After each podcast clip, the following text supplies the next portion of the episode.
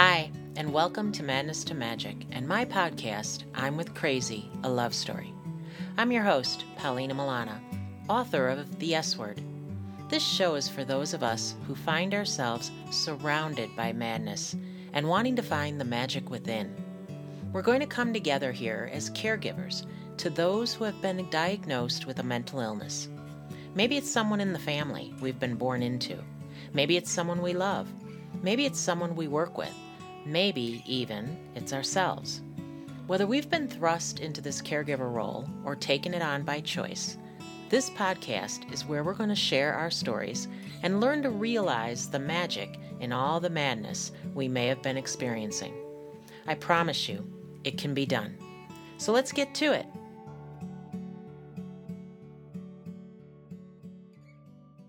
Hi there, and welcome back to Madness to Magic and my podcast, I'm with Crazy, a love story. Here we are again together. This is episode two, and it just so happens to be Christmas 2018. So let me first wish a Merry Christmas to you and yours. As I like to say, I hope old ho ho is good to you. Now, in my first podcast, I told you a little bit about me and why I'm doing what I'm doing here. I also promised to tell you a story in today's podcast that's related to Christmas and crazy. Here it is. Let me know if you can relate. As I already shared, my mom was a diagnosed paranoid schizophrenic.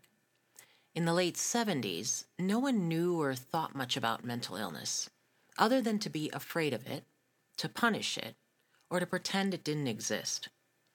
God forbid if you had it, or if you associated with anyone who did.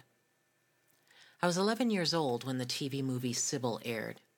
Sally Field played Sybil, a young woman who had developed multiple personalities and whose terrifying story unfolded as she received treatment from a very caring psychiatrist, played by Joanne Woodward.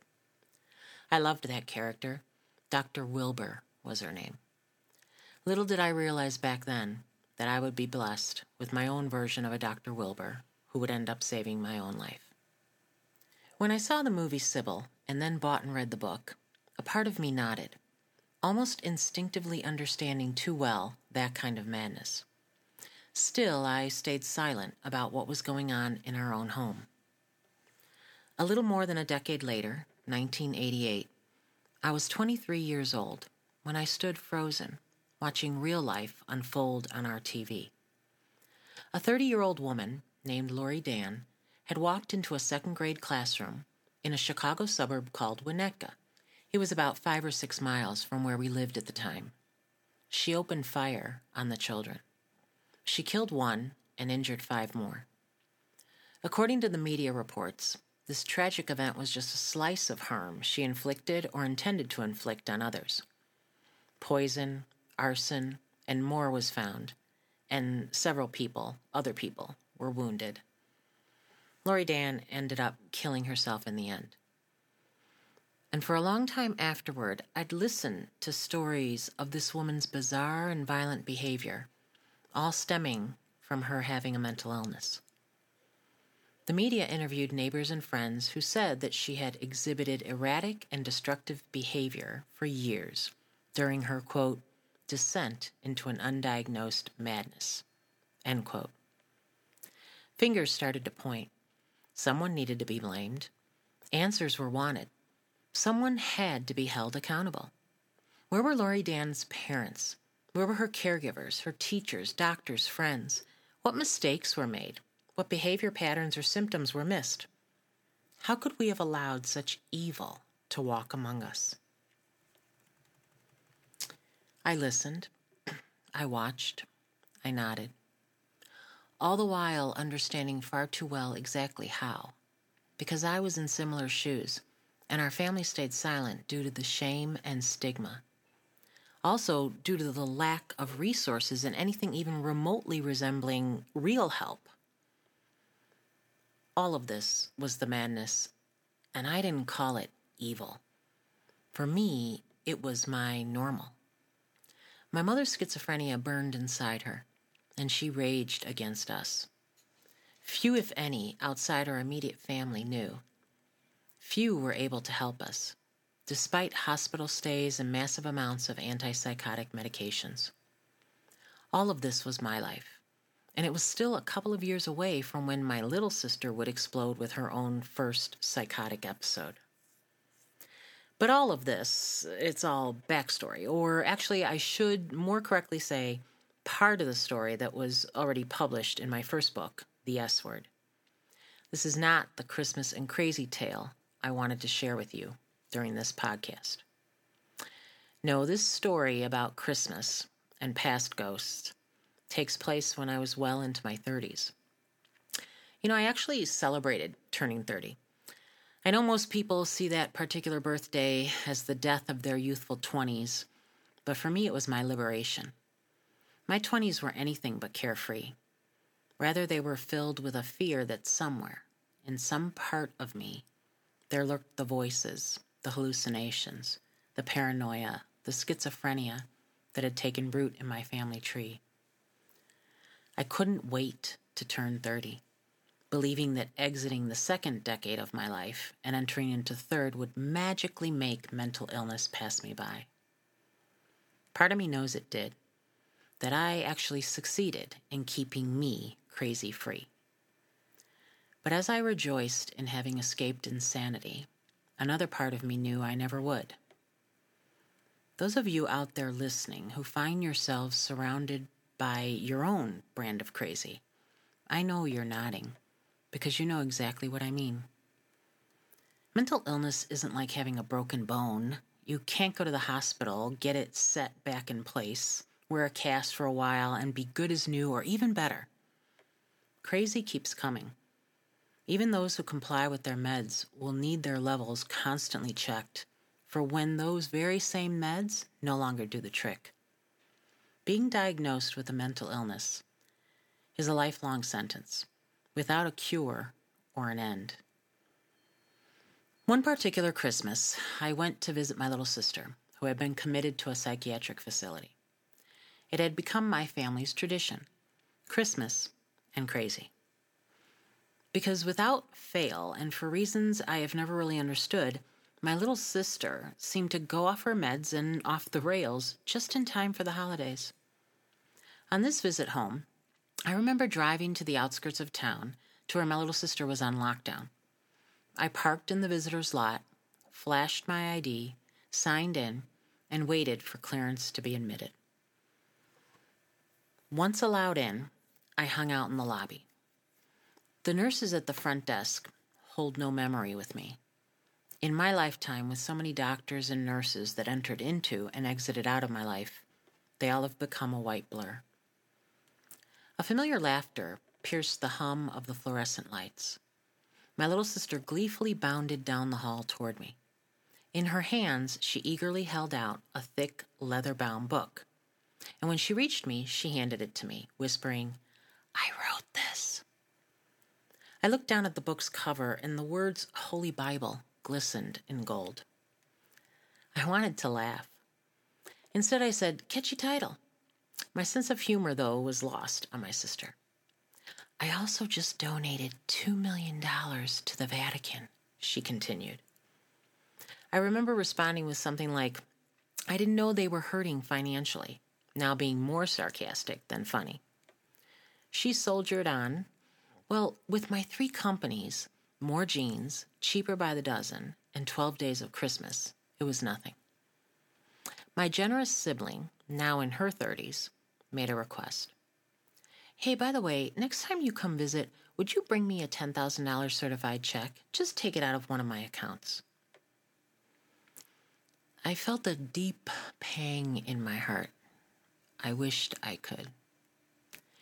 Hey, come here, Polly the name my little sister Vinnie called me. She motioned for me to draw closer to a painting. It was a Monet style landscape that hung on the hall wall.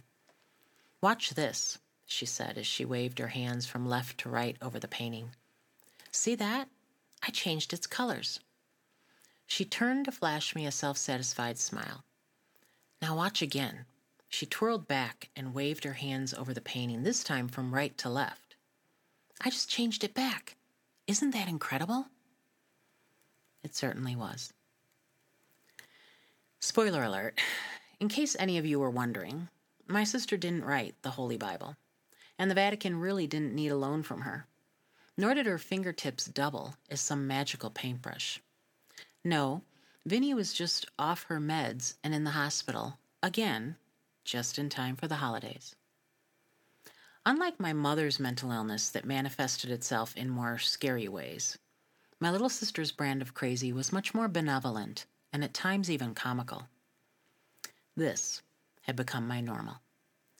And sometimes I wasn't quite sure which one of us was sane and which one crazy. Sometimes it just seemed easier to join in. It did me no good to do battle or to try and fix what I couldn't, even though I did.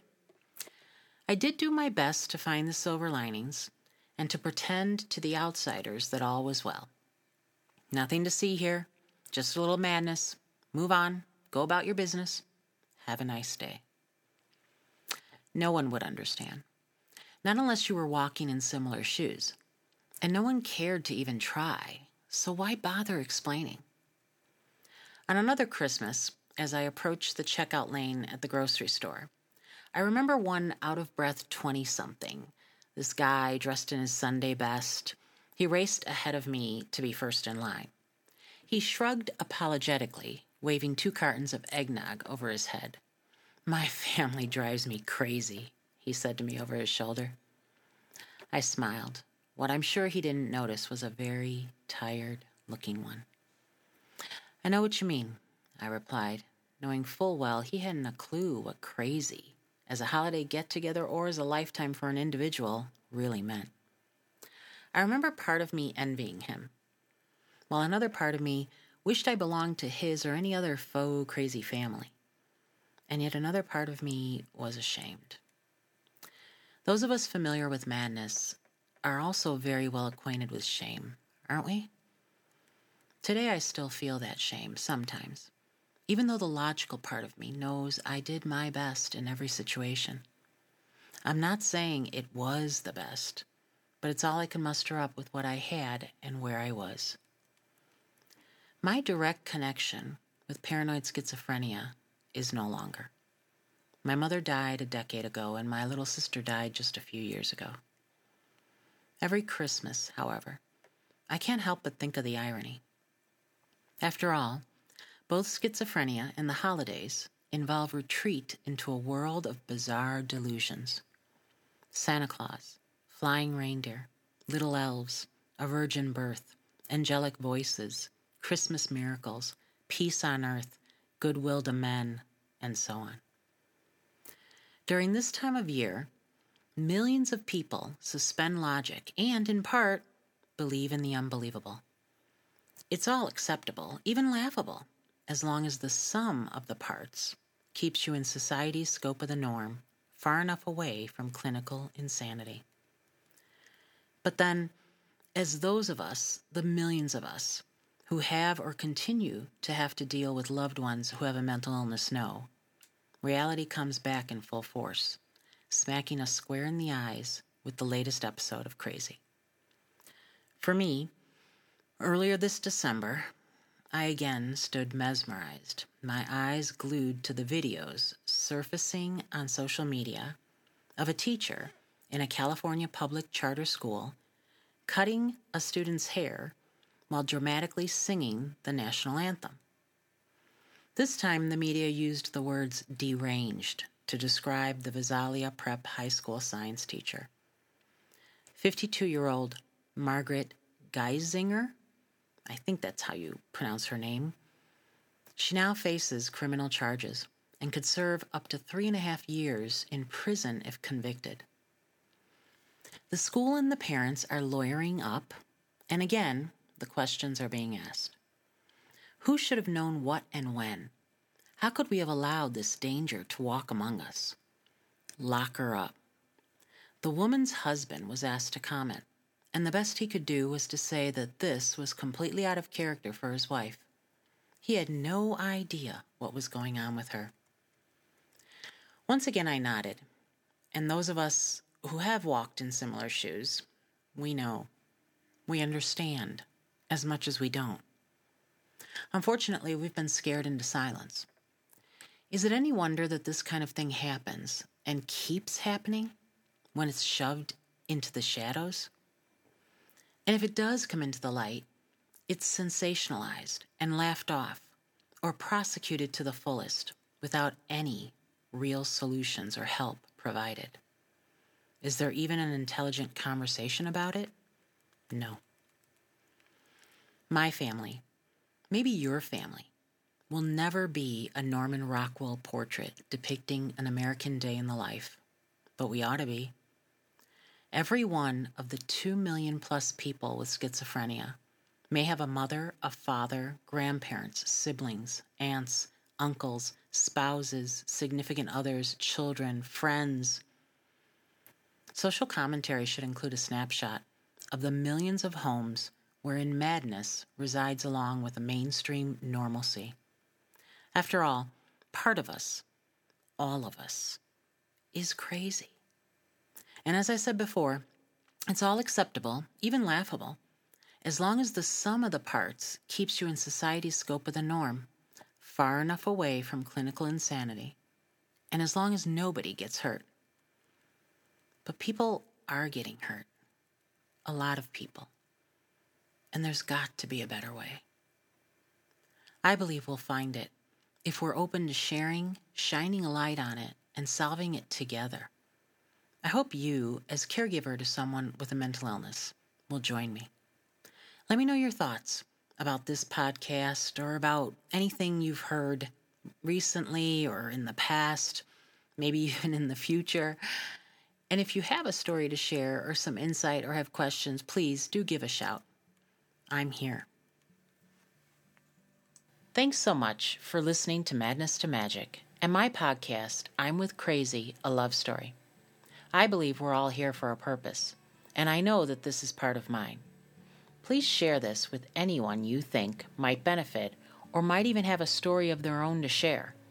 You also can visit me at madnesstomagic.com or check out more of my stories, including info on my book, The S Word, at paulinamilanawrites.com. I hope to hear from you and to join forces with what I consider a unique caregiver tribe as we all learn to embrace all of ourselves, to have compassion for others, and to come into our full power by the grace that is both madness and magic. Until we meet again, I'll leave you with one of my favorite mantras Be bold, and mighty forces shall come to your aid. Thank you.